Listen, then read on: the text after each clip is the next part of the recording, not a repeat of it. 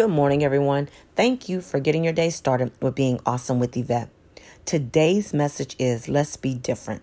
The scripture is Psalms 57, verse 4. I am surrounded by fierce lions. We all deal with people who criticize and talk about us every day to bring us down.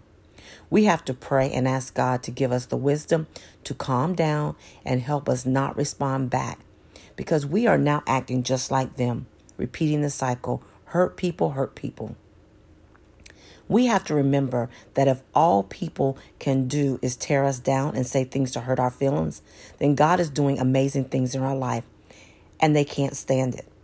I really hope this message was uplifting and encouraging for you to want to change and do the will of God to become a stronger and better version of you.